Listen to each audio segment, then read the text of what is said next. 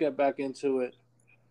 Uh, we know bouncing was a big part of your life. Um, how did you get into it? Um, I got into bouncing and bodyguard, bodyguarding through one of my black belts, George Gonzalez. This was about nineteen seventy-nine is when I had my first bouncing gig. It kind of gelled together, the bodyguarding and the bouncing. Um, and I started working, my first gig was at a club called Disco Inferno on thirty-fifth Street and I believe it was sixth Avenue. And um, I remember people used to always ask me where I work out at and things like that. And then I would have guys ask me, did I do personal bodyguarding and things of that nature? And it just took off from there, I would say, around about nineteen seventy-nine. And then from there, I just kept doing it. What were some of the clubs that you bounced at? Oh, uh, Studio fifty-four, Bonds International, the Palladium, uh, First Class.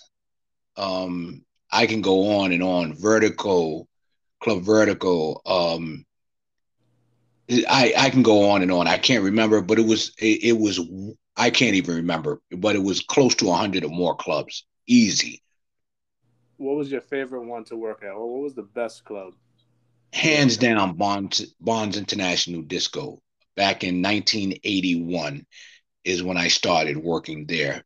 A matter of fact, I started and hired Taimak at Bonds International. He was working. We worked together as bon, um, body, um, bouncers at the club. And uh, that's how I met him, real wild. He was only about seventeen years old at the time. And I'm talking about Taimak from the Last Dragon. And um, that was the best club.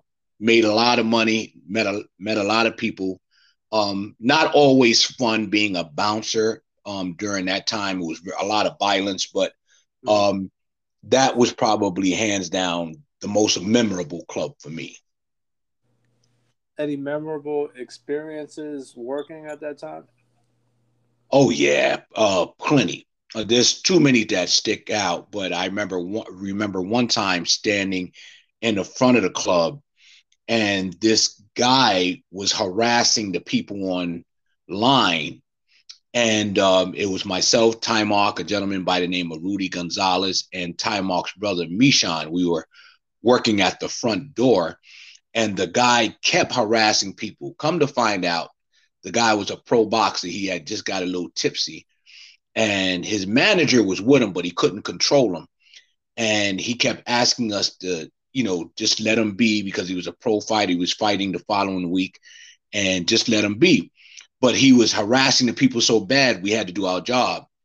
Um, and he kind of came at me and uh, in a threatening manner, and he started cursing at me. So I asked him to leave the front of the club, and he wouldn't. So uh, he challenged me, and I stepped uh, outside the rope, and uh, it was uh, lights out for him. Was he undefeated at that time? He was undefeated. He was undefeated. He was fifteen and oh. Uh, can't mention his name, but he was undefeated. He was fighting the following week at a place called a Felt Forum, which was a smaller part of uh, Madison Square Garden. And, uh, yeah, he got... Um, He got what he was looking for that night. Wasn't a pleasant thing for him. He wasn't undefeated after that. No, he wasn't. All right. Um, who is the easiest person to work with as a bodyguard and hardest person to work with? The easiest person I have to say was Tupac. Um, surprisingly, he was a really, really nice um, gentleman. The toughest and most difficult guy to work with, and it wasn't because of him, it was more because of his entourage, that would be D M X.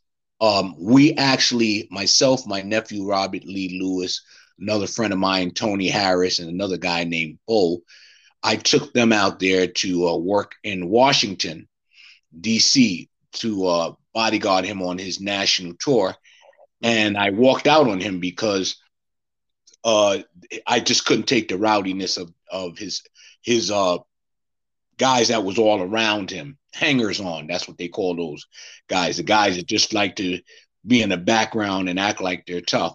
And I couldn't take it. So I walked out on him and he just wouldn't listen to my advice. So I, I didn't last with him. Were there any issues with you receiving money or any of the, the bodyguards there present receiving money? The night of the concert, yeah, yeah. Um, the promoter actually cut out with the money. And I happened to be the only one that had his own personal number. And um, when he tried to leave with the money, I knew where he was. And I called him and told him I knew where he was. And he told me to meet him. And I went to meet him to get our money. And when we he came down to the parking lot and the elevator doors open, he walked out. Uh, unknowing to him, there was two elevators. And I was followed by the other security. And um, we got in the car and left. And uh, all I remember is uh, looking over my shoulder, and they had him surrounded with a bag full of money in his hands. Yeah, I don't know whatever happened to him, though. All right, let's get back to Tupac. How was Tupac? Good guy. Tupac was a really nice guy. I I did some work with him in Queens um, at a place called Trafalgar Square. And we we had a big crew that uh, th- those couple of nights that we worked with him. And um, I, I got a chance to be around him, talk with him, laugh, joke with him. And he was a really nice guy.